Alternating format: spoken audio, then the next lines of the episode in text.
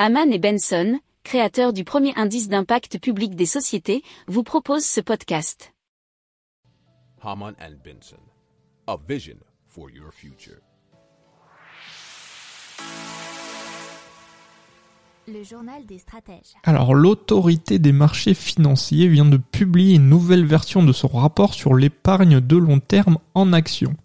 Et ce document souligne la nécessité pour les Français de renforcer leur culture financière, mais aussi d'orienter leur épargne vers ces investissements risqués, qui devient impératif pour les Français d'acquérir une meilleure éducation financière. Alors, cette étude actualisée de l'autorité des marchés financiers intitulé « Stimuler l'investissement de l'épargne de long terme en action » recense les constats issus de la finance comportementale. Donc dans l'idée, qu'est-ce que nous dit l'AMF, donc l'autorité des marchés financiers?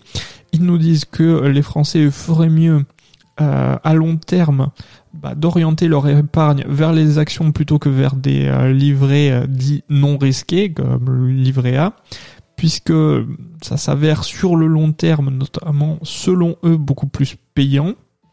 Et ils nous parlent aussi de risques, des investissements risqués. Alors, investissement risqué, c'est assez drôle comme terme, puisqu'un investissement, c'est forcément risqué, puisqu'un investissement, si on retourne dans les cours d'économie qu'on peut avoir au lycée, c'est un investissement, c'est un pari sur l'avenir, et donc un pari, c'est forcément risqué.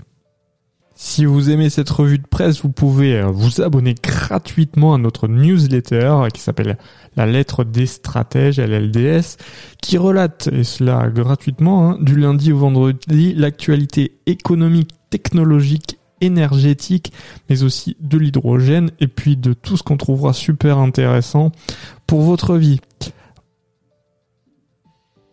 Pour approfondir ces sujets, abonnez-vous à la newsletter de Amman et Benson et écoutez nos autres podcasts que vous retrouverez dans les notes de l'émission ou sur notre site internet.